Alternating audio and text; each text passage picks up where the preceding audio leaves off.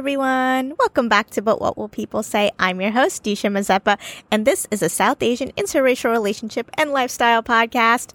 Welcome back for another episode. It's Dara week this week. Today, she's on as a guest talking about a whole bunch of parts of our culture we're ready to throw away thanks to the help of the listeners here. And tomorrow on Prime and Prejudice, she's back. We're talking about Sex Lives of College Girls. It's the show on HBO Max that Mindy Kaling created. So if you're into it, make sure you're subscribed to Prime and Prejudice, and that episode with her will be out tomorrow. This is another group episode of But What Will People Say? I put out a question for you guys, and the listeners of this show submitted some answers.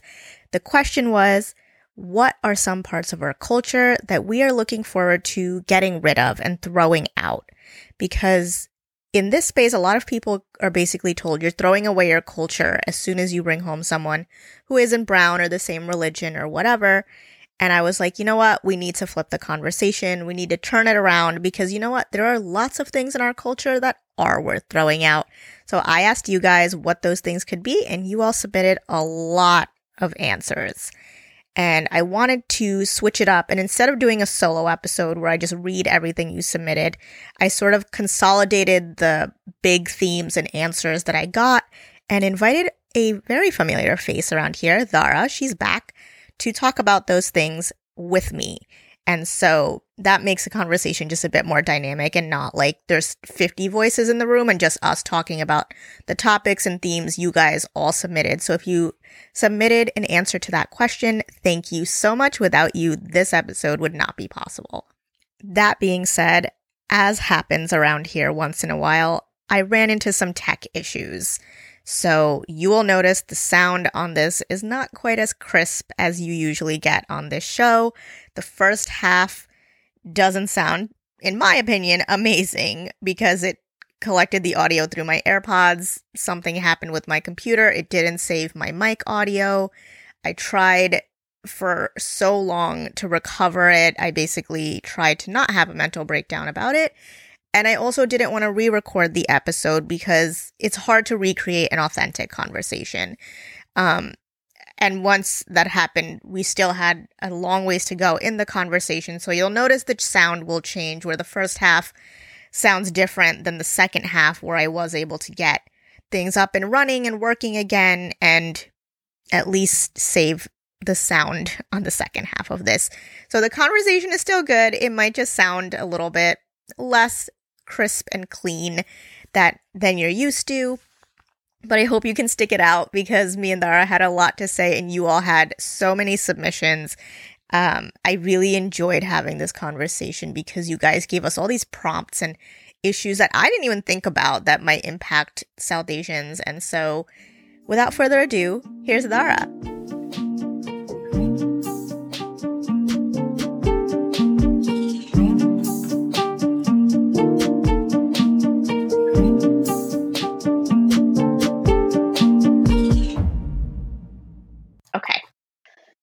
All right, everyone. We are here with Dara. She's back. She's a familiar voice in this space. And I've reached a point in my podcast where I just bring back my favorite guests. So, welcome back, Dara. Hey, good to be back. Um, so, a few weeks ago, actually, at this point, probably a few months ago, um, I put out a thing on Instagram asking you guys to submit the parts of your culture, your South Asian culture, that you want to throw away most people in interracial relationships, the first thing we hear is you're throwing away your culture, you don't care about your culture, and then you all sit here feeling guilty about it, like it's this horrific thing you've done. And I wanted to flip it on its head. So I asked all of you listening to submit the parts of your culture that you do want to throw away and get rid of. And so we've got a whole bunch of your submissions here, and I asked Dara to join me to come hang out and chat a little bit about it. So welcome back, Dara. Hey, I'm excited to talk about it. Let's do it. Well, so you actually had a whole bunch of things you even submitted in this. sure so I'm going to Sure let you did. get started with what are the things that you would like to see get rid of in our culture? Ooh, so many things, so many things. Um, goodness.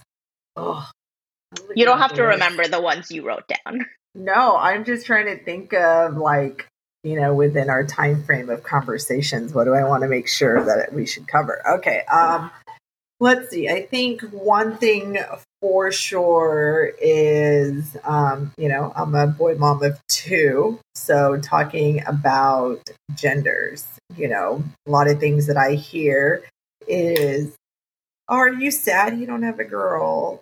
Or on the flip side um, you know, adding just gender specifics to you know my boys like you know like they can't be sensitive or like art or cooking or you know we're pink like you know but like i i don't see that as uh something that should be associated with just a gender. So i definitely get irritated when south asian people make that commentary to directly to my children or me about them or you know on the flip side the other topic about oh don't you want a girl? So i'll i'll yeah. open with that and you can kick it off even further. So it's kind of two topics yeah. that i just threw out. Totally. I mean i feel like i i've seen a lot of the opposite where people like envy the ones who have boys because it's like in our culture a lot of the times most parents prefer the boy. It's like preferred that you have a son because daughters very often are just viewed as this burden they have to like eventually get rid of. At least that's how i very not how i was raised. My parents and my family never treated me like that but that is what i've heard very often where it's like parents want boys because i don't know why yeah. No, I, I definitely get that. I have an older brother and then I'm the younger sister. So um, I was very lucky. I never felt, you know, like I was a burden in any capacity. So definitely not that. Um, in our family dynamic, um, you know, my my father-in-law was very excited that we were having a boy because his daughter has two daughters. So he was definitely excited that you know somebody's going to take on the, the name.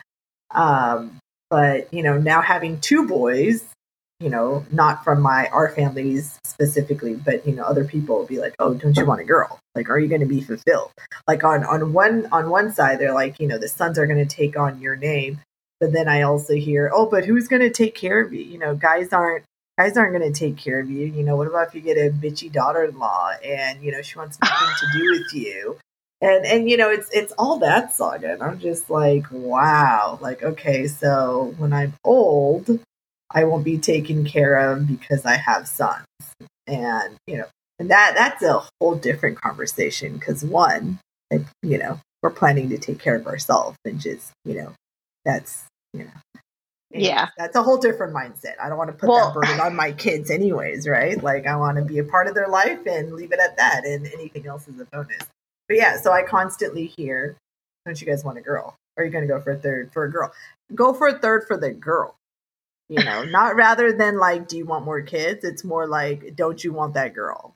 Like you're like, incomplete. You don't have yeah, one of and, each. Yeah, and it's like our like you know being in my motherhood journey, you know, coming to terms that you know are we good with two? Do we want three? Like that that that's its own isolated dilemma, and then you constantly hear like oh, but don't you want to get that girl? And I'm like, I, am like very happy with the boys, but thanks for adding that element of, okay, am I not? Like, do I need yeah. that girl?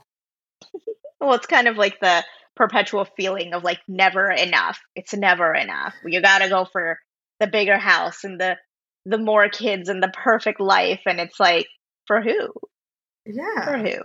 But going yeah. off of that you mentioned like um having kids essentially for the sake of taking care of their parents. And that is extremely common, I think, in our culture. And a lot of people put that where um, children being responsible for their parents or being expected to live with their in laws to take care of them.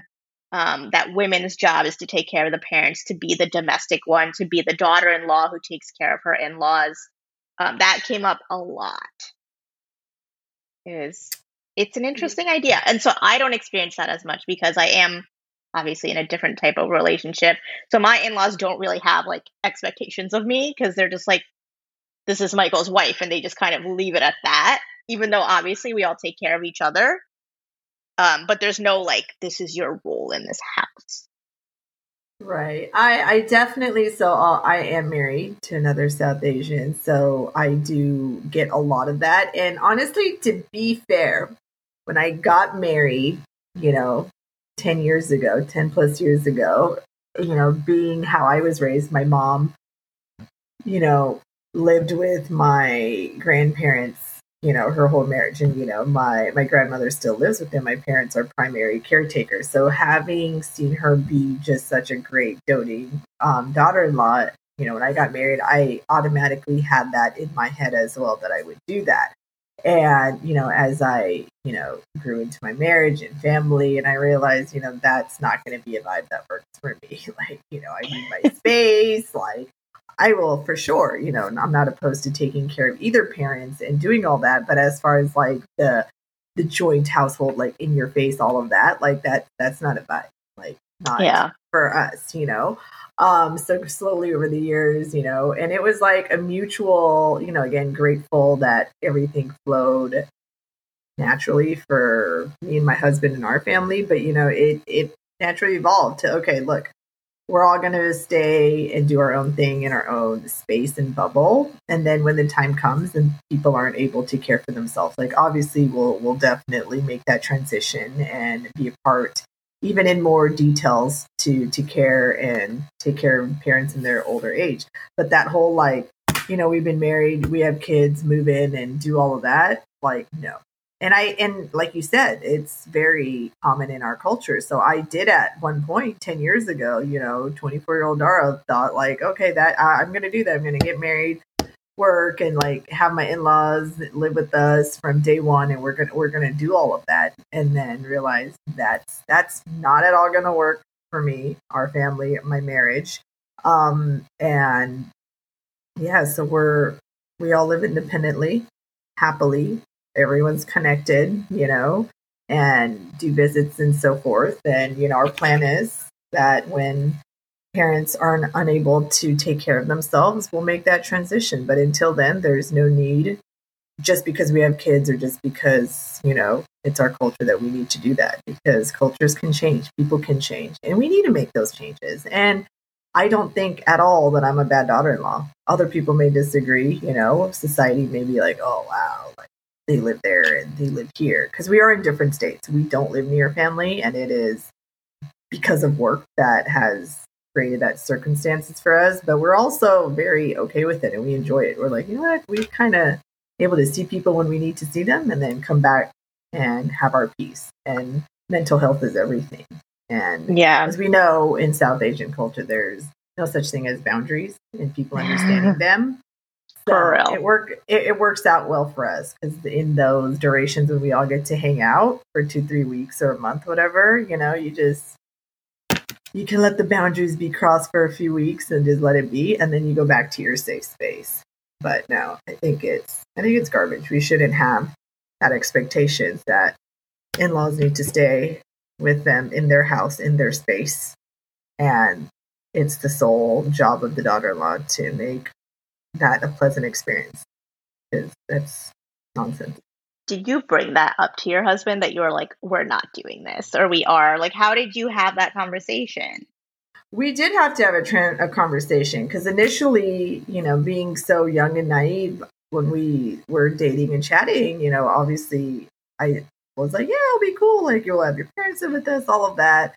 And obviously, as every South Asian guy is going to be all excited about that, right? And then as life happened and we started learning about family personalities and dynamics, I was like, eh, negative, this isn't going to work. we're not going to.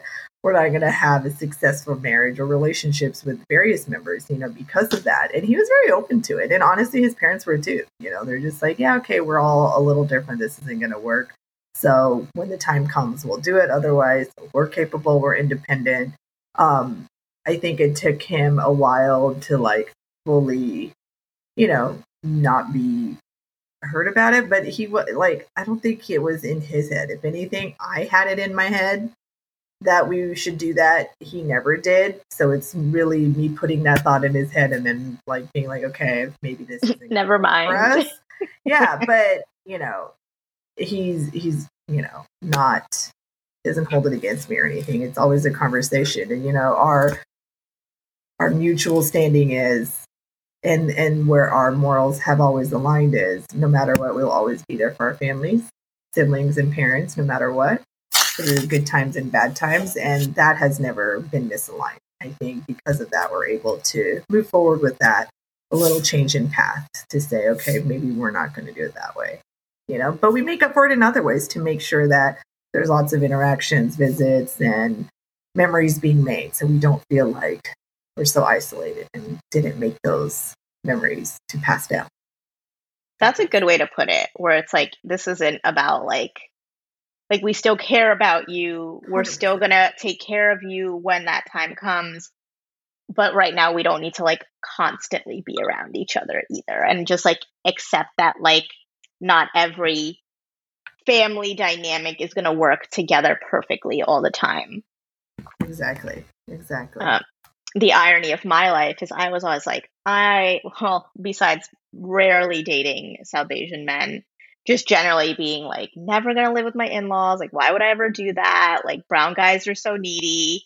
I live with my in laws. I've lived with my in laws for the last two years, thanks to the pandemic. Um, but I have very different in laws. Like I said, they don't have the kind of expectations. Um, of me that like a typical South Asian family would. And I'm very close to them and we pretty much all get along and hang out. And it's a very different dynamic. If anything, I feel guilty that I am so close with my mother and father in law in a way that I'm not with my mom and my dad. Like, I can hang out with my mother in law. Like, we'll, we'll go to dinner together. We'll get our nails done. Like, whatever. Like, right before this, I was sitting at the dining table gossiping with her, and then I came here. Like, and so I have a different form of guilt I get to live with. Um, but I think like establishing just like the general understanding that like it's not because I don't care about you that I don't want to live with them. Um, because I think brown people take everything very personally. Yes. Oh my gosh. Yes. So and so, everything. Yeah. Even our generation of people, though, Mm-hmm. Like, yeah, no. Not just, Even- it's not just like parents. Like, I'm grateful that like my brother and I coach our parents all the time, you know, and they're very ahead of their time to like really take it in and digest it, you know. They'll still challenge us as they should, right? They shouldn't be just okay, fine, right? But um, even our generation, I feel like when I have conversations with friends or cousins, you know, sometimes it's just like, oh no, but it should be this way, and I'm just like, man, you're like still stuck back in the day. Like, why? Like, oh my goodness. Yeah, sometimes they need a friendly reminder. And you know what I've noticed? This, like, this idea that, like, the girls are the caretakers perpetuates in the idea that so many of these girls end up in healthcare. And so I used to work in a nursing home. And so we'd get all the little nabbies and the bas, and like they'd be in the in rehab. And as a therapist, like, you know, I go do my rounds and I would pop in and like they would immediately go into like, I'm the older person, you're the young brown girl. Do all these things for me instead of like, hey, I'm just here to like do rehab, check in on you, make sure you're positioned, like just do my job, basically. It was like being, it's okay. Like, I would always be translator. I had no problem with that if they didn't have someone around. But like, oh, get my socks for me get my water for me. I want this. Tell the nurse I want that. Tell the tell the doctor this. Where's and I'm like, we can't do this. and it was really hard because they would take it really personally and like didn't separate that like this is your job and you're not my daughter or daughter-in-law. Like yes, you're brown, but like that's not how this yeah, works. This isn't directly translated that way. Yeah, for sure. Yeah, super awkward. Um yeah. but moving on, we've got uh, people submitted so many things in this list. Yeah. Um, the women's job being domestic seems to still be an idea for a lot of brown people, which I didn't realize. Like for me, that's just not how I was raised. I mean, I guess it was how it was raised, but I just like never heard it. Like my mom would just be like, "You need to learn to cook so you can get a husband," and I was like, "No, I don't." And then I just carried on. Like it was, it never sank in. Whereas I think it seems like a lot of the younger people really let it sink in that our parents like wanted women to just be these like little housewives. Um, and I don't know how I feel about that. I mean, okay, so I am a bomb ass cook, and that wasn't because like my mom made me learn how to cook, or you know, my dad or grandfather like you got to learn. I I just like girl, I like to eat, so your girl wanted to learn how to cook. So for me, it was very different. And to be honest, all my brown friends that I know, the girls don't even cook; their men do. 99.99% of the time. So I'm grateful to have examples in uh, my age group, in my friends, where it's not like that. If anything, I'm probably one of the few where it is your traditional setup and it's by no means by expectations or anything weird like that. Like yesterday, you know, like my husband cooked and cleaned up and I just sat there because it was a day and I was just not going to do it, you know? So it's by no means for us that way. But, you know, a lot of the friends I have, like the wives straight up will be like, I don't even know how to cook. I wash dishes because my husband does all the cooking. Um, for our household, my husband's a great cook as well. I mean, I do do 90% of the cooking and domestic lead, but that's just like my type A personality that kicks in, has nothing to do with like South Asian, you know, um, norms being passed down. But I will say the commentary is quite comical when you know you do hear the aunties and you know at, at, at some point you know early in our marriage when we had my first son when my mother-in-law would just say oh my son just does so much and i'm just like oh you mean showing up for his part and I found that ironic because, like, she has a very loving, helpful husband. My father-in-law is very helpful, so I just thought, you know, it is it is funny when the moms do see their boys do stuff because um, I'm like, and they give them so much credit for like just doing their job. Yeah, I'm just like, oh, he showed up to be a dad. That yeah. you know, like, ooh, okay, cool. So, I mean, I mean, my mom friends and I, we will always talk about that. Like, oh, the dad went to lunch. I'm like, word. I, I do that all the time. Like, how is that like so special that he did it today? You know? Um, so that is bullshit. People need to quit like giving South Asian dudes kudos for like just just, just being a fucking good man. It's like yeah. Dope. Well, and men in general, wife and like showed up for your kids. Like that's awesome. That is yeah. what a good man should do. So nothing extraordinary there. Um, yeah, men always conversation. get. Yeah, like they don't even have to be brown. They could just be men. And like if you see like a dad with a stroller, like all the moms walking by are like, "Oh my god, you're such a good dad! Oh my god, so cute!" And I'm just like, seriously, like really? That's all it took. Yeah, I'll even have girlfriends. They'll be like, "Oh my god, that's so amazing! Like your husband does X, Y, and Z," and I'm like, "I'm sorry, yours doesn't." Like, yeah, right. Don't like don't give him extra kudos i'm very grateful and like uh, to be honest my husband gets annoyed too if anything he's kind of like man like that poor wife like she needs extra help like what's her man doing you know so um yeah that that definitely yeah. to die and it's weird because like you were saying before i feel like these ideas like you know we're going through this list of things people want to get rid of and it's not just our parents' generation. Like I mm-hmm. know a lot of people that like millennials that like grew up and were like, you know, my dream was to like be a housewife. Like I was going to marry a doctor and I was going to have babies and I was going to be a mom. And I'm like, listen, no judgment. Like being a mom is the most important job in the world. I get that.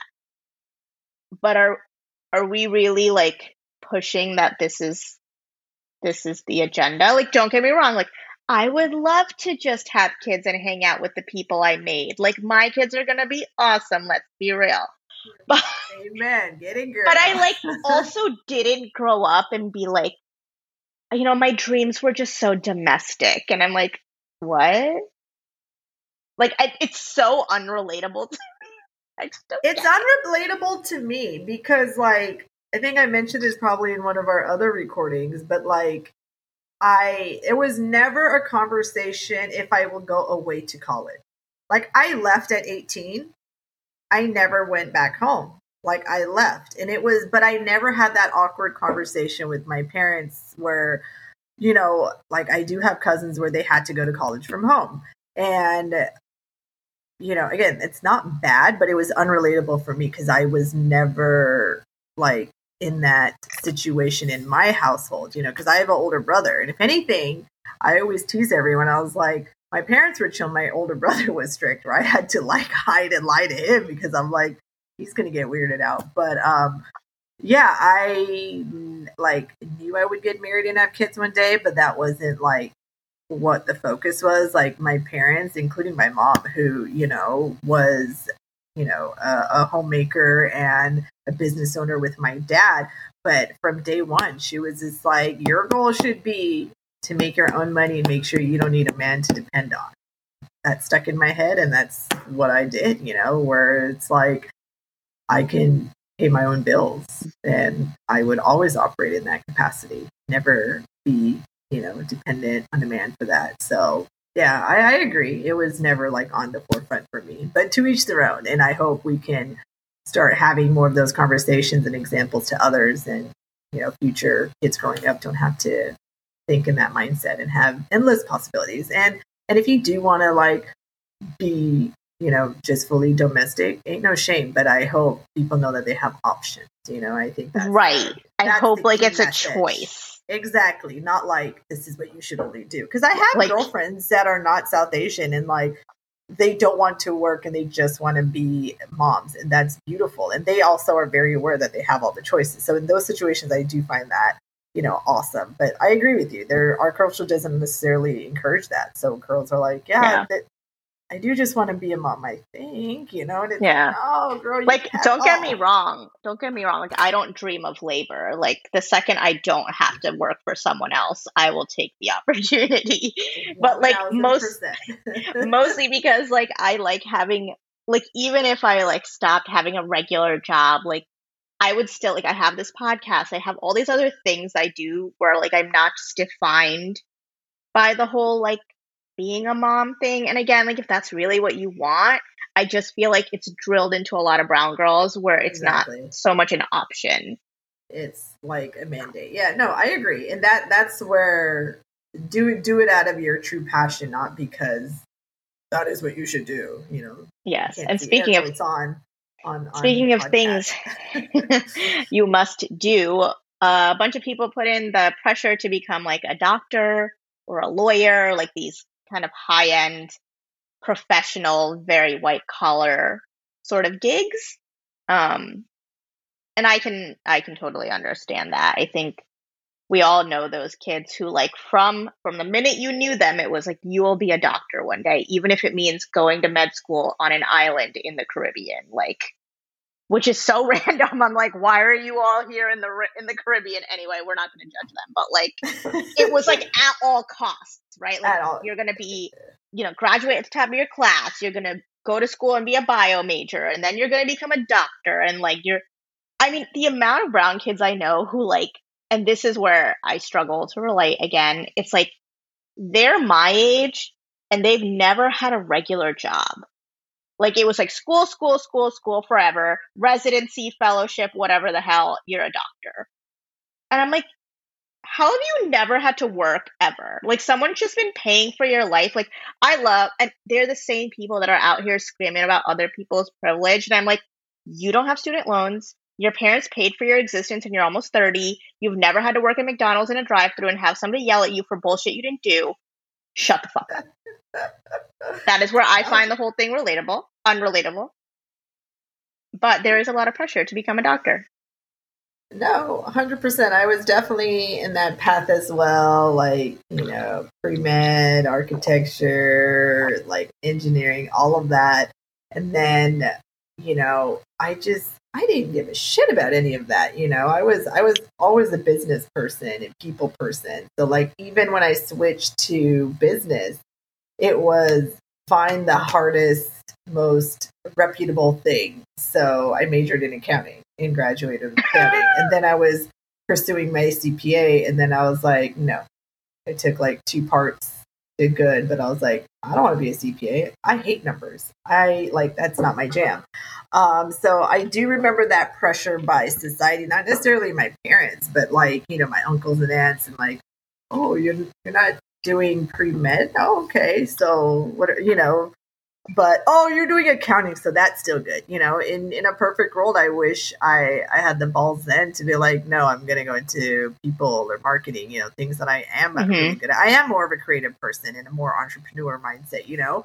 But it's it's just frowned upon you know? And yeah. it sucks. And i remember this you know I don't know if I'm allowed to talk about my brother on his behalf, but like I remember like he was a computer science major and he wanted to switch to electrical engineering because that was just his jam.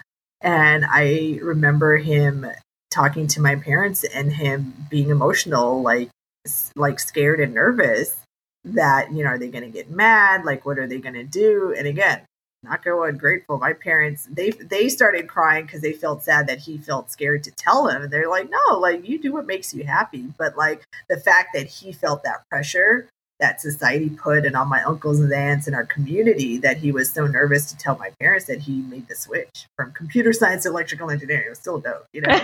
um, mind you, he went on to get his MBA and do badass shit. But but you know, just like even that little switch, like, oh, but you you're no longer computer science and the fact that he felt that and i remember being in middle school or or ninth grade maybe?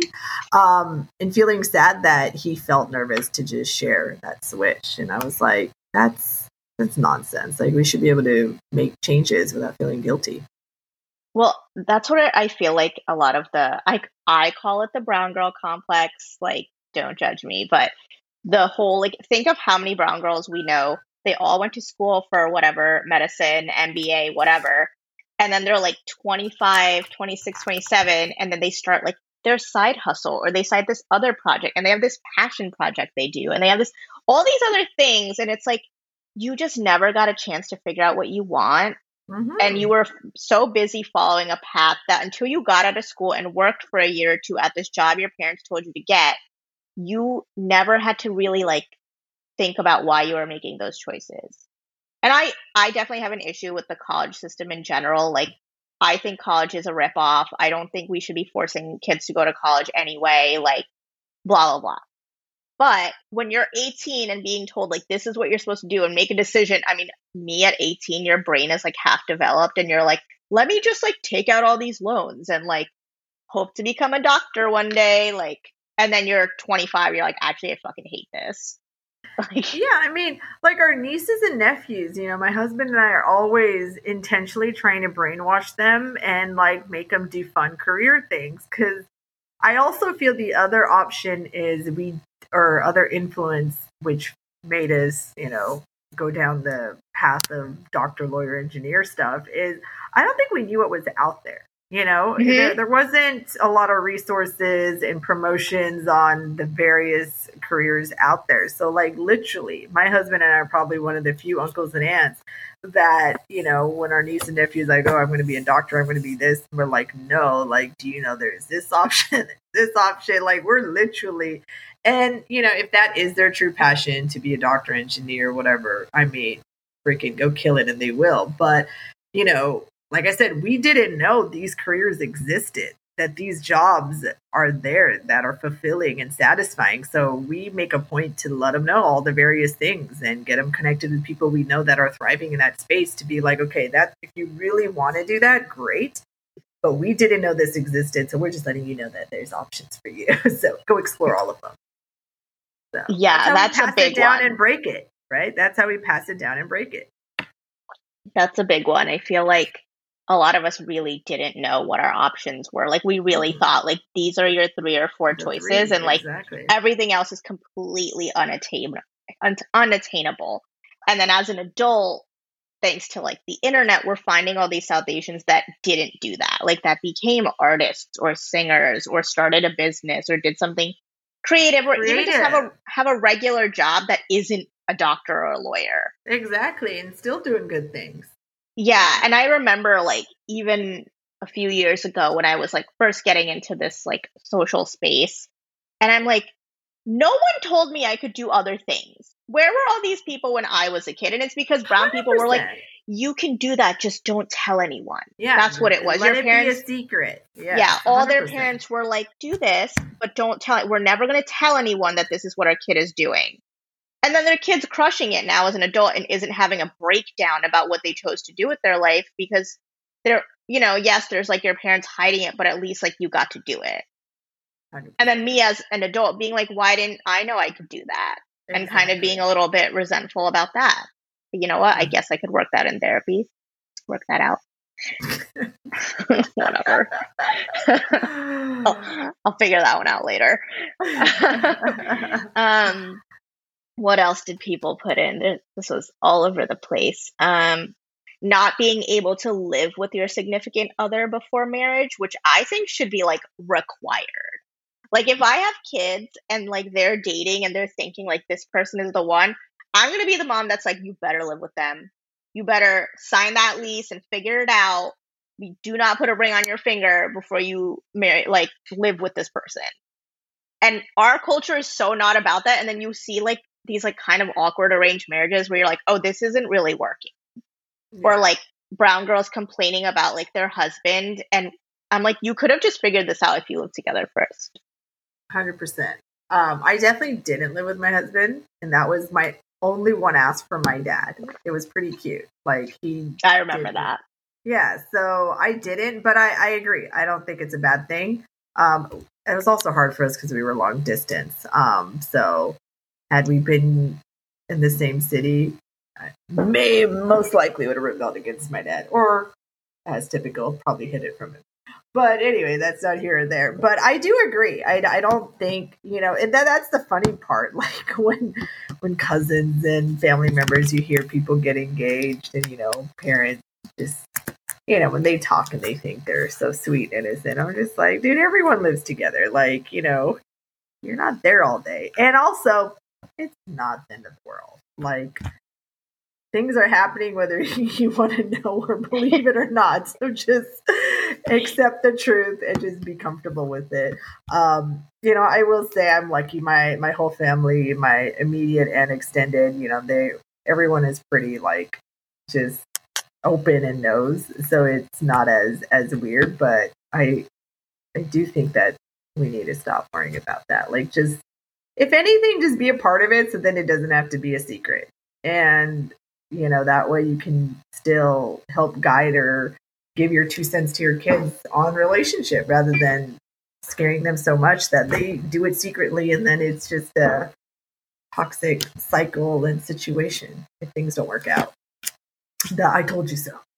Yeah. Which no Yeah. one needs to hear. No one needs to hear that That's like another one that gets filed under like things parents let their kids do, but like keep it super hush hush and then make everyone else believe that, like, oh no, brown people don't live together before they're married. Every brown kid I know that lives with their significant other, their parents literally, they literally said, they're like, oh yeah, my parents let me, but like they just don't tell anyone. They were just like, don't tell like your aunts and uncles. Like, I'm like, all right. So everyone's just doing whatever they want and you're all acting like you're better than the other people. Got it. That's where we're at today, ladies and gentlemen. All right, what else do we have? We've got body shaming. oh Yeah. Oh. Oh. If I could get a off my jacket. dollar, this one if I could get a dollar for every time I visit my mom, and the first thing out of her mouth is, "Disha, you got fat." I'm like, "Thank you, mom," and then we just move on. Um, Oh, my husband yeah. even jokes about it. Like he like he's like literally the first thing out of your mom's mouth will be something about how you got fat. And it's funny cuz like you haven't, but like he just thinks it's funny now cuz he's like I didn't believe you at first that like your mom does this, but like it's actually like within the first 5 minutes. Oh my goodness. Yeah, I. Oh man, how we look, it's just.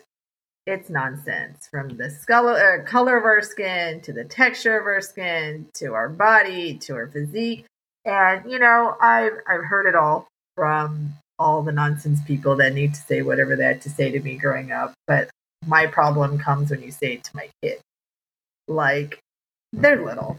You don't need to tell my tiny men that they're extra small. Like, it, no, do not put all that bullshit on the kids. Like, that's where I get feisty, you know, and like, you know, me and my cousin, like when we're attending stuff together and, you know, she has kids and I have kids, you know, we both talk about it because we're just like, look, come at us all you want. You can tell us we got thick, healthy, fat, whatever you want to say. But when they start saying stuff like that to the kids, it it sucks because you know, like it's you know, I can't speak for other cultures, but it's definitely so common in South Asian, right? So my my kids are definitely not used to hearing stuff like that. You know, that oh you're so tiny or long hair or whatever. So yeah, like why? You know, or or even comparing all the kids, right? Like, you know, our my family of you know our, our side we have we have like a whole harem of boys. So you know it's like let's let's compare who's a tall boy who's a small boy who's a fat it's like but why? Like what value are you bringing by saying all this bullshit to like kids under six? Like tell me tell me what what what happened here? Like you're just getting in their head and messing them up.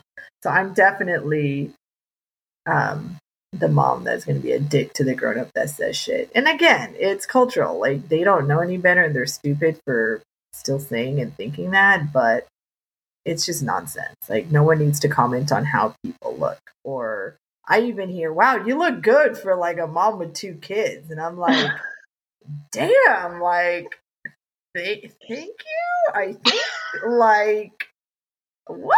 Like what did you say when I didn't have kids? Like, you know, so the mom space is weird because like I don't have kids, but I know like all my like people like you who do have kids, like there's this like weird like mommy shaming thing that like no matter what you do, like someone's got something to say.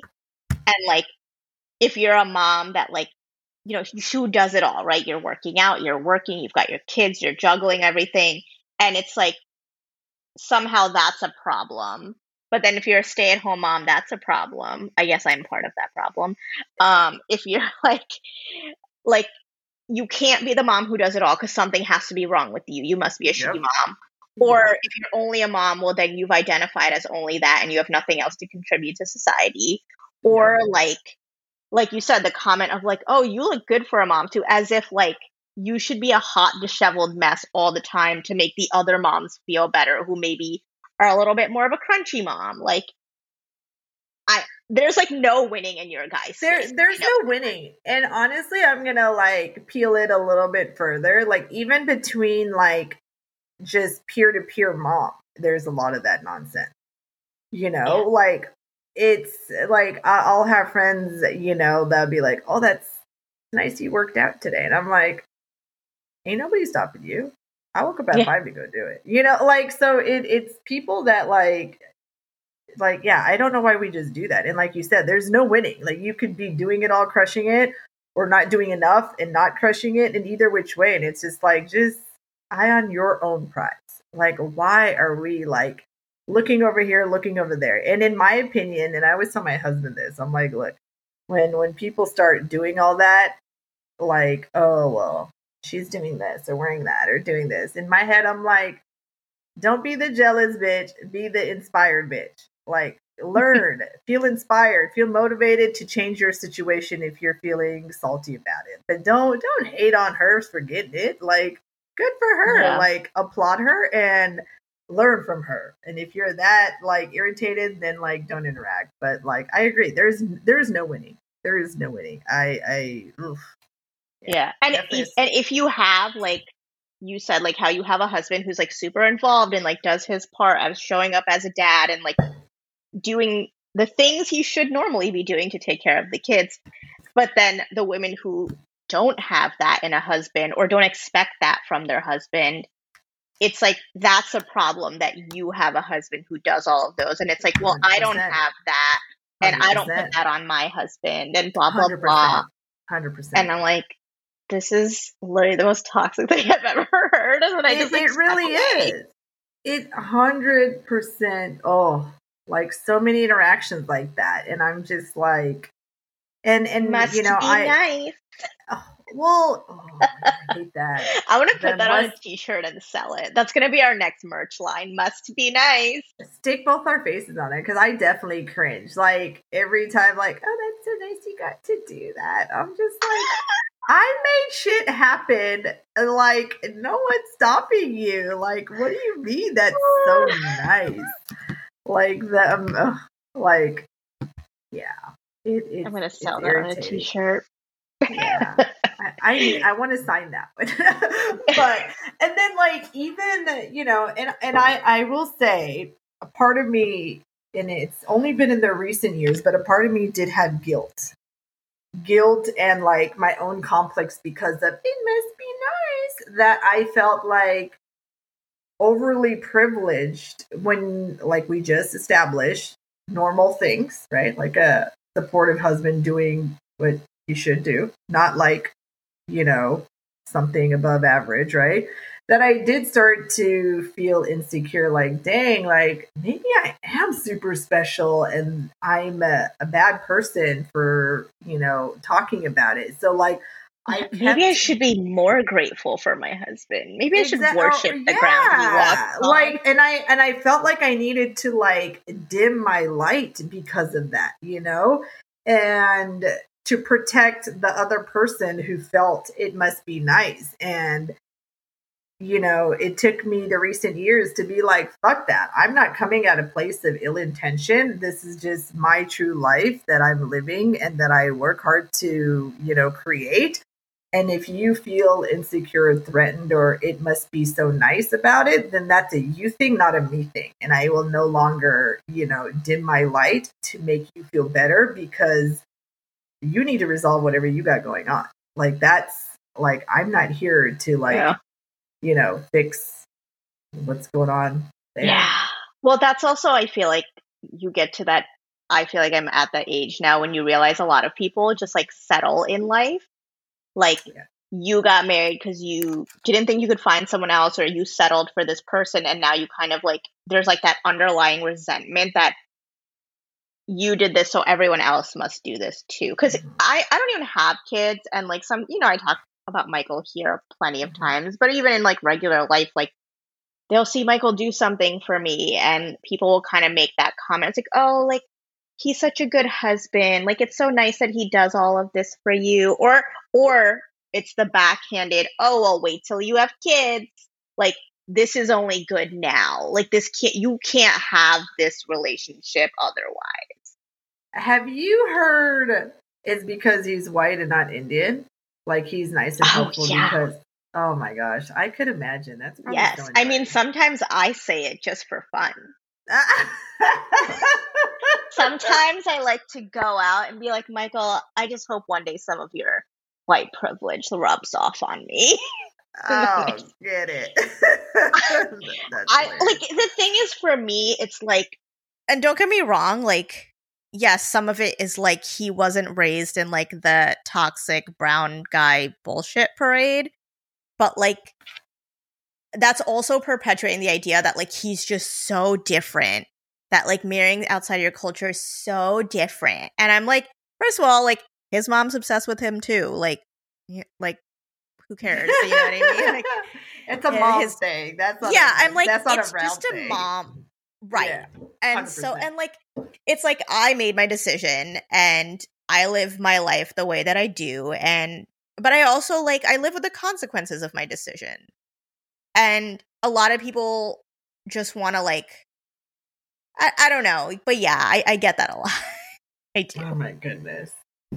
Yeah. I'm like so what are we making excuse for a brown boys sucking? Like it's not my problem. It's not my job to fix that hey i don't have one that sucks so. Great yours does not suck. That's oh. very true. But and like that's the thing like i don't think they all suck but there's just like just certain common things that you often see that you like, just have to like weed out like or the the fact that even you know maybe worth having this topic and having a south asian guy but even you know people ridiculing them for being a nice guy being a helpful husband you know being a kind dad um you know not male chauvinistic dude. Like, you know, I'm sure they probably experienced that. Like, oh, he's he's a mm-hmm. wuss because he does all of that. When it's like, mm, no, he's he's still the man, but you know, it's a good one. Like, what's the big deal? Yeah, I'm um, like to me, like real men don't shy away or feel threatened by women in their lives, which I feel like a lot of guys have this. Brown guys, especially, have the complex of like being threatened by girls who like maybe make more money than them or like want their husband to do certain things around the house. Um, because I have like you know I have brown guy friends and they say it. They're like, there's a lot of toxic masculinity stuff with brown guys that like it's just it's just not great. And there's no way to like manage or deal with it. I was like oh that's gotta be rough. And like they're not like us. I feel like brown girls we all sit here on the internet talking about this shit all day. Like we sit there we talk about our feelings and what's wrong and what's right. And i'm like i don't know that the guys necessarily do that Yeah, no, I feel you on that. I feel you on that. I mean, my husband is so cute. He can talk about me and what I do at work way better than I do, and the way he like brags is so adorable. I'm just like, wow, like you're super proud of me. It's cute. So yeah, I don't get it. I don't get it. I will say, like, hit like on his side of the family, the guys are like they're they crack me up because all the all of him and his cousins their goals is for their wives to make it so they can be stay-at-home dads so like you know it just to normalize there are good situations Yeah, and they're So, all different. Like you can like a guy, like different types of guys. I think there's also this idea that like one type of guy is better than the other. no it's like- one that works for you Yeah, like there's this boys come in all, you know, shapes and sizes and they're all like some guys are a little more a little more metro. They like their like clean haircuts and all that. And then there's like my husband who's just always dirty. And then there's like you know the sports guys and then you know like there's whatever. My husband's always a Oh, little dirty. It's kind of funny.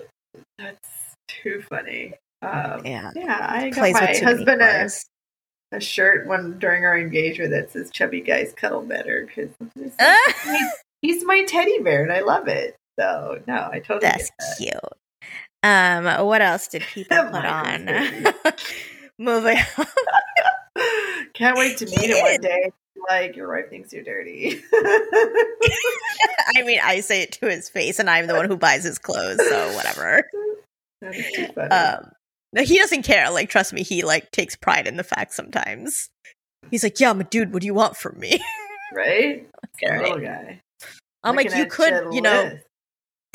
Yeah, I'm like, what do I want? I want you to put your clothes in the laundry. That's what. I oh want. Oh my gosh, the one that falls right like two set like two inches away from the laundry basket. And I'm like, really? Like just Well, yeah, Michael will just wear the same thing over and over again and not throw it in the wash. And I'm like, I this don't- is this is dirty. I don't even ask. I'll just steal it. I'm just like, this looks like it's been hanging around way too long. Yeah, pretty Um, much.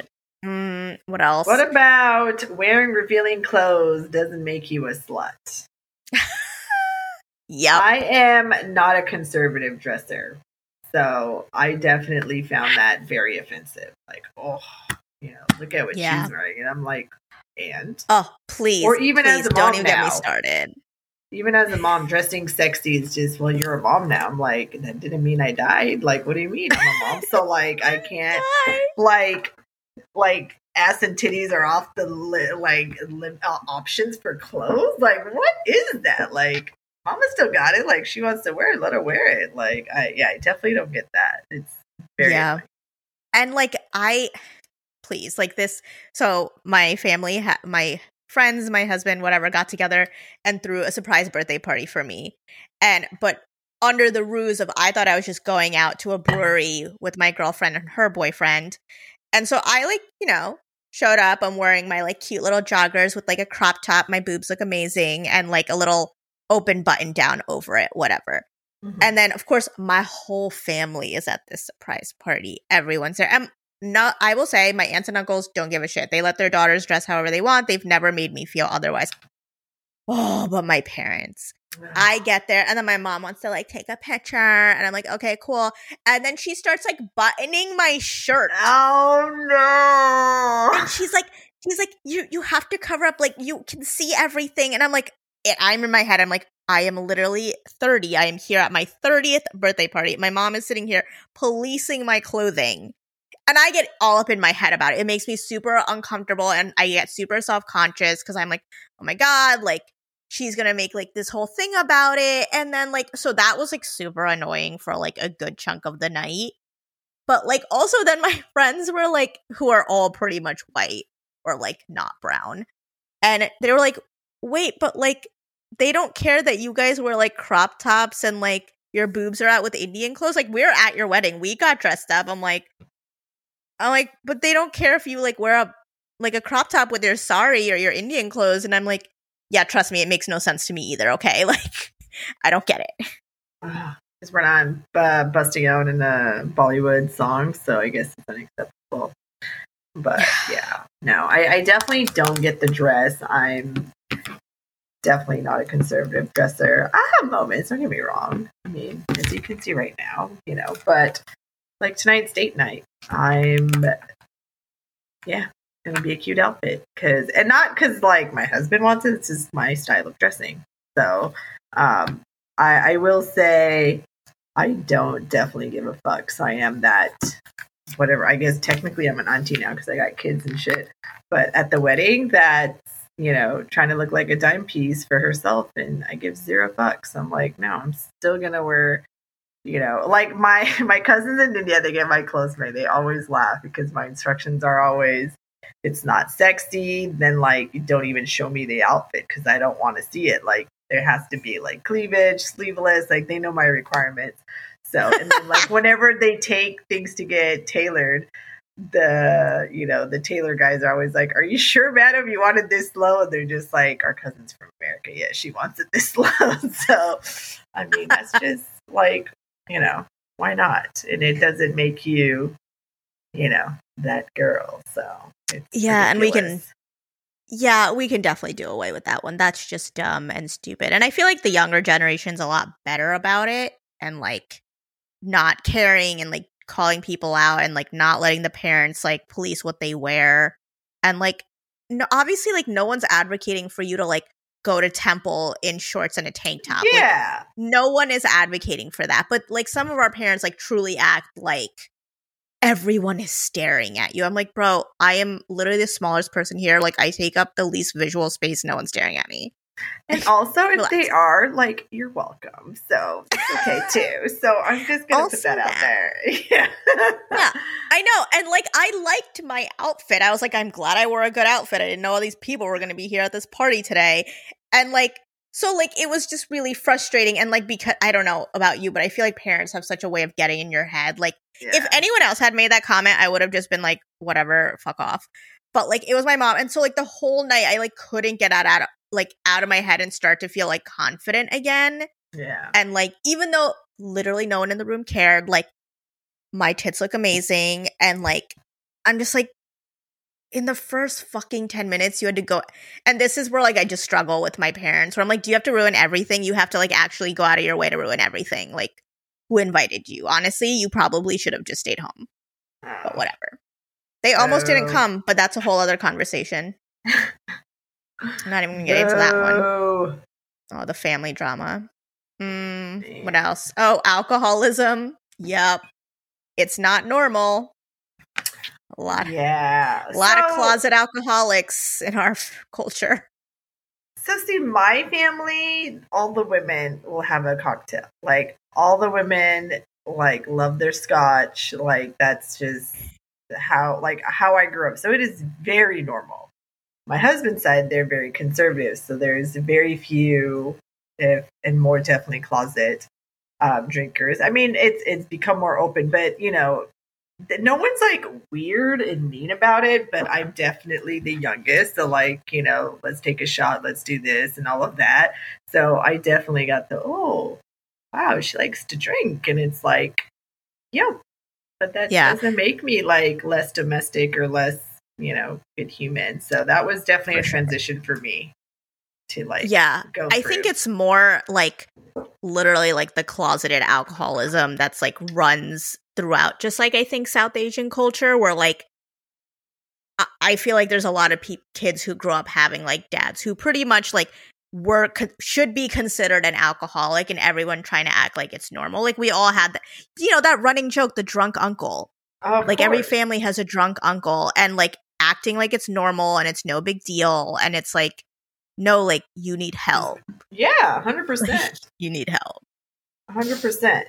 Hundred percent. Or even just normalizing the fact that a woman can have a drink. Because I definitely know like women that drink privately because they don't want, you know, their mother in laws to know or this and that. And I'm just like, dang, you like mad grown and you gotta like secret drink? Like this is this Yeah. is strange, you know?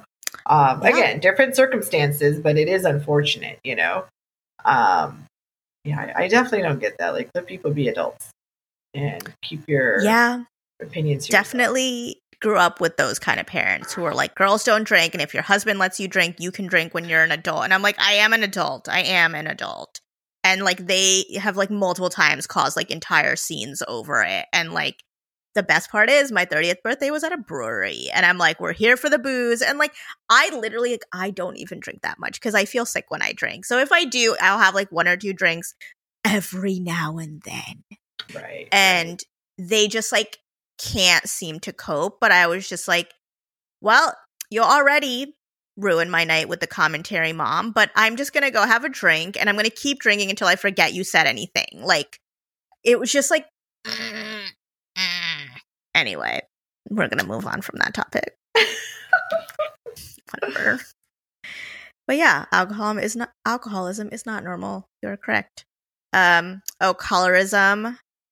I mean, I'm. Uh, I mean, I, I I love my skin color. I don't think I'm super dark. I'm not super fair. I like a nice hybrid mix, and I love it. Yeah. but it was definitely. I do remember at my wedding. I don't know who it was because I turned around and I couldn't figure out who said it. But somebody made a comment that I was darker than my husband. And one, what the fuck? Like, that's what you're taking away from being at my wedding? Like, to say some bullshit? And also, no, but whatever, you know, to Yeah. each their own. Uh, but it was just so bizarre. And i you know like growing up i was always you know my brother's lighter skinned than me. And so it was always she's dark she's scrawny she has acne like she's just gross. And it's you know will she even get married and do life? Like it was it was it was such a like So- pity. So that, yeah, it's it was that. like, it's like acting like your life will never amount to something because you're dark. And I, again, like you, I'm like, I've never had an issue with my skin color. Granted, no one made me feel that way. But I also like because I played sports, and when you're a brown kid, like you're the only brown kid on your sports team. Okay, like all of your teammates are white or black or Hispanic, and the white girls are obsessed with being tan. Okay, they they love love, that shit. Yes. Yeah. And so to me, I was always trying to be darker. Like I my mom would be like, You shouldn't play sports, you're gonna get dark in the sun. Like you shouldn't be running track or playing soccer or going to the beach and like getting all dark. And I'm like, but why? I wanna be as dark as possible, actually. And like obviously, like aside the skin conditions or cancer or whatever sunscreen conversation. But like even now that's still a thing and i remember distinctly so this was like probably this past summer. I went to like my cousin's birthday party and like you know her friends are there there's some aunties there and you know one of them comes up to me and she's like oh disha you've gotten so dark. And i'm like because i again actively like look to get a tan. And i'm like I'm like, yeah, I'm like, I feel like I look so much better when I'm, have a little more color on me. I'm like, I do it on purpose, Auntie. Like, I'm trying to get some color here. And she, and you know, she naturally is just darker skin than me. And she's like, oh, wow, like maybe I should like have a little more excitement about my skin color. Like, you're so excited to be brown. And I'm like, Auntie, you should absolutely love your skin color. Your skin looks great. I wish I could be this brown all year round. I look like Casper the Ghost right now in January. Like, and she like was so excited that I was like happy about being brown. And I, w- at least I hope in my head that I maybe changed her mindset a little bit about it. But like, No, there was like so many comments about me being tan that day, and I'm like, I don't understand. I think I look good. What's the issue? No, and it's it is it is definitely nonsense. Like I literally remember being very very young, like I don't know, like 11 or 12 or something, and having aunts and uncles, mainly the aunts in my family, compare me to other cousins and in front of me as a young child say that, oh, she's so dark and has so much acne and funny teeth. Like, will she even find a husband? Like, so and so, you know, comparing me to the other cousin, she's, you know, she's going to have a slew of guys lined up to marry her. And I'm like, one, you're a dick adult saying all that shit in front of your kid. And two, I'm not going to live a purposeful life and find love because I'm dark and have acne, things that I cannot control. Like, I cannot. But also you know, so superficial. Yeah, like it was like so bad. And I, I mean, I like I could literally talk about this one for hours, but like I grew up a lot from my extended family hearing a bunch of that that I was never pretty enough. I was always ugly, at the worst skin. I was never going to amount to That's so never mean. find a guy like i mean my immediate family never said anything my parents or my brother or grandparents but like everyone else always had something to say and it was it was amazing because they to my face and i heard it as like literally as young as like six my son kian is six so like from a very young age always told something about my look and never being pretty enough um so you know and it and i to be honest this christmas you know, we went back to Seattle and that's like when I had the full circle and I was talking to my husband. But like every time I'm going to see extended family or have interactions, the anxiety builds up. And I never knew why because I am very confident. I think I am the baddest bitch, the cutest one. Like I don't think any of that at this point. Like As I'm you like, should. no, I am amazing and gorgeous. But it took a lot of work and it took my husband to really help me love myself, you know, that I can just be me and that's perfect and that's more than enough, you know.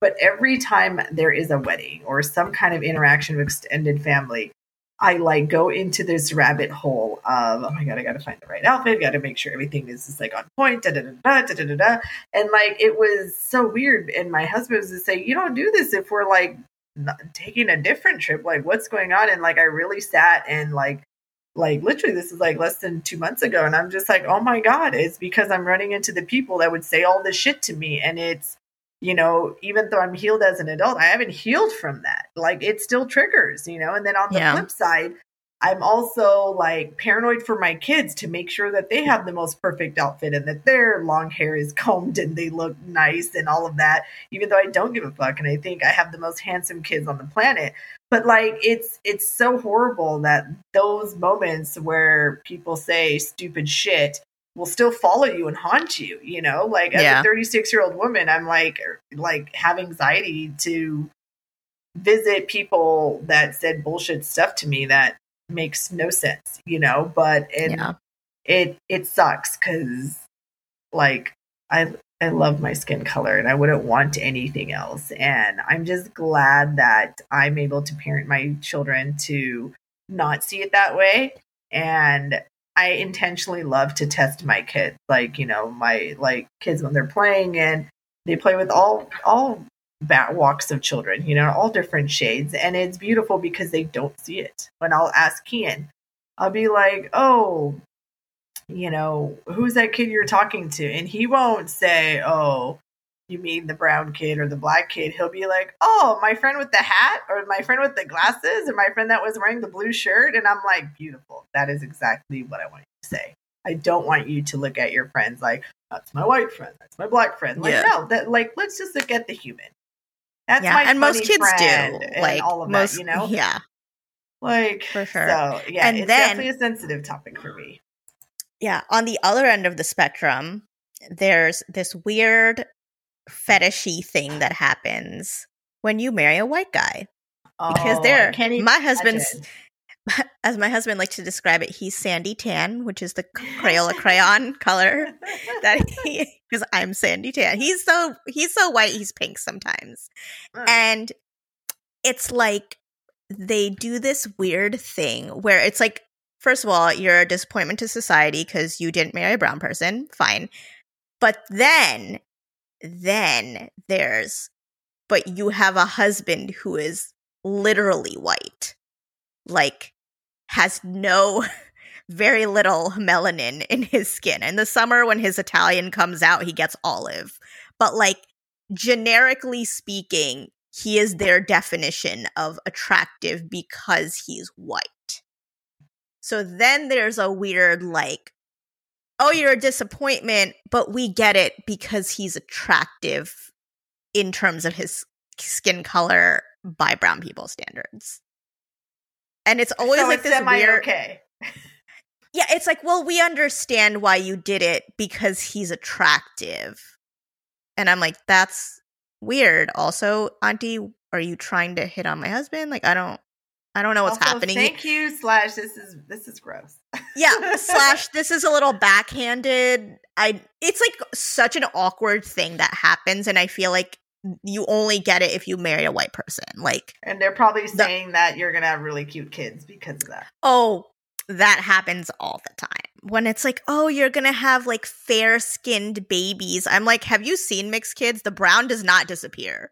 The brown comes in hot.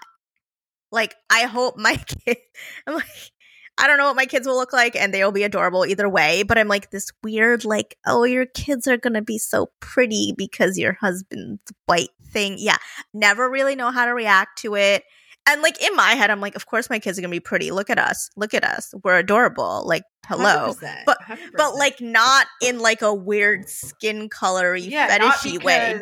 Like, yeah, that's oh, I- yeah, like in like, imagine. oh, I think I'm attractive. I obviously think my husband's attractive. So yes, I think we will have attractive children. But like again, you're making it weird. Like I don't want to make it I just- yeah, auntie, stay away. the Stay aunties away. are weird. They just never fail to like somehow disappoint every now and then. Oh. Speaking of oh. that, two faced aunties and getting rid of them and never being one of oh. them. A lot of two faced aunties out there. girl, I'm gonna have to like in case in case those aunties listen and recognize who I'm talking about. Um, yeah, I don't like two faced hoes. Period. Um, not just aunties. I'm just talking people in general, but that's probably a different conversation. But yeah, definitely the aunties. They are definitely they're a hoot, and I I will not be one because I like hate them with my core. So, um, I mean, like I said, I have interactions with them ver- at various times, and it's funny because they're different now, and I'm uh, I'm gonna be a good person and hope that they grew and changed and evolved. But because of like the two facedness while I grew up, it is so hard for me to like fully hundred percent be like, okay, you're you're not a total douchey two faced as you were when I was a child. But man, they exist and they they're like they're Well- populated. They're heavily Well, so that's that's Like, the thing. I'm like, Yeah. forget our parents' generation. There's a lot of millennials that are oh, going they're up. turning into that. to- I hear yes. you. Yes. they are turning into the the same ones that are out here talking about how we're gonna break the cycle. Ain't are literally- shit. No, I'm I like, know. you are the problem. You are part of the problem. Yeah. Yeah. No. Oh. Yeah. I'm Yeah, the like that. millennials that are turning into aunties that are being like two-faced little pieces of shit Yeah. that are raising their children to never marry or date outside the culture and putting pressure like that on their children or like my kids are going to be doctors and i'm like did we learn nothing? Like we we learned nothing. We just we're just going to keep you're going to break a cycle by perpetuating it. Got it. That's your apparently your stance. Like Yeah, and then i stop being friends with those people. Yeah, that's my oh, solution Mine too. I have no time for that. Like anyone, whether your family or your friends. If you're just like not serving the greater good of my mental health, then you're just not going to be a part of it. Like I can't. yeah I like- really can't. I can I can attempt to understand our parents' generation. I can attempt to be forgiving Agreed. and understanding and Give just them like some grace. Yeah. yeah, 100%. bite my tongue, move on with my life. Right. But the millennials, the kids who grew up here, I'm like, ain't nobody got time for that. Sorry, get a life, make new friends, get out of my face. Bye. No, hundred percent. And I was telling um I forgot who I was talking over the holiday break. I was saying that. I was like, you cannot apologize for losing people in your life because you decided to grow. Because it's when that incompatibility starts happening. It's not necessarily you're better than them or they're not or whatever. It's the fact that you're evolving, you're growing, and uh, unfortunately they're stagnant and you guys are no longer aligned. And it's okay to just say bye. Like it is okay. Cherish the memories when things were good. You guys are misaligned now. The stars, planets, everything's just not in your direction, and you're on that growth mode. Capitalize on that. Don't slow your growth for people that aren't gonna, you know, want to elevate and get there because it's not worth it. They're gonna bring you down, and you should not stop your growth trajectory for people that trying to be stagnant. Because you know that's that's bullshit. Indeed. And I think the point I want to wrap up on is uh, someone left a comment saying that you want to be Christian like those Americans. And I think just umbrellaing that into like Mhm. that being any sort of American or trying to act American is a bad thing. And that is the thing I think for me is like the biggest like turn off when it comes to South Asians is like acting like being American is wrong. Mhm. I'm like, Mhm. first of all, first of all, half of you people saying that were born in America. You are American. I hate to break it to you, but I don't see you trying to give up your American passport. So. Preach. and first of all, there are lots of Christians that are brown, so let's not throw the whole like religion under that category. But yes, the idea that like, oh, you're trying to be American, you want to be like those Americans. Cuz I got that a lot just by bringing Michael home. It was like throwing your culture away, you want to be like those Americans, they get divorced and they cheat on their wives and they're alcoholics and blah blah blah. And I'm like, let's worry about the skeletons in our own closets, everyone. Mic drop. I mean, it is like brown people acting like they don't get divorced. I'm like, I can name like 20 of them in my parents' generation that are divorced or should be divorced. So, like, let's not worry 100%. about that. Hundred percent. Um, yeah, no, I, I definitely agree with that. I think I, I hear it more now as parents. Like, you know, we by the way, I was born in, in India, but grew up in America, and I am American, American Indian. But I get a lot of that commentary um, as I'm raising my kids. So, like, I live in good old Texas, so you know, can't get whiter than that over here. um, No, you're not But- American. You're Texan. Donna. You're a That's true. Texan. we we on our own. Y'all are planet. Texans first. We're on our own planet. Um, but I, I do hear a lot of that, you know, with all the the activities and interactions my kids have. And to me, I don't like not let them do brown things. So you know, it it has nothing to do with that. But at the same time, if I don't have genuine, authentic interactions with brown people that I'm not going to like expose my kids to that, you know? And at this state in their life, majority of their close friends are not. And it's not because I'm picking that out. It's just naturally how it's our, you know, life is living. But um but that doesn't mean my kids are not going to have that culture. Yes, they're going to play their American sports, but um you know, my kids love egg curry and like khichdi. So it's not like they don't understand that, you know, but yeah, don't don't hate on me for having my kids enjoy football and you know not being fluent in Gujarati. They yes actually do understand and say quite a few things. Um, and at one point, at some point, they will master it. But at the same time, no, I'm not not trying to teach my kids culture because they're living in a hybrid mode and they're like sponges and they're smart kids. They're gonna figure it all out. But I get a lot of oh, it's very it's very American. Like when I all say things like when you're 18, you're out, and people be like, but what about they don't have their shit together? I'm like, I don't know. I figured my shit out. They will too. And it's like, oh, that's so American. And I'm like, no, that's like teaching them to be responsible, independent adults, you know? And Yeah, and like acting like American is a negative thing to be. yeah, exactly. I'm like, Uh, like, goodness. See, so that's the part where like cuz I am again, people will, in their little backhanded ways, be like, "Oh, you're so American." I'm like, and just like you, I was born in India, like s- speak the language, fluent in it, the whole thing.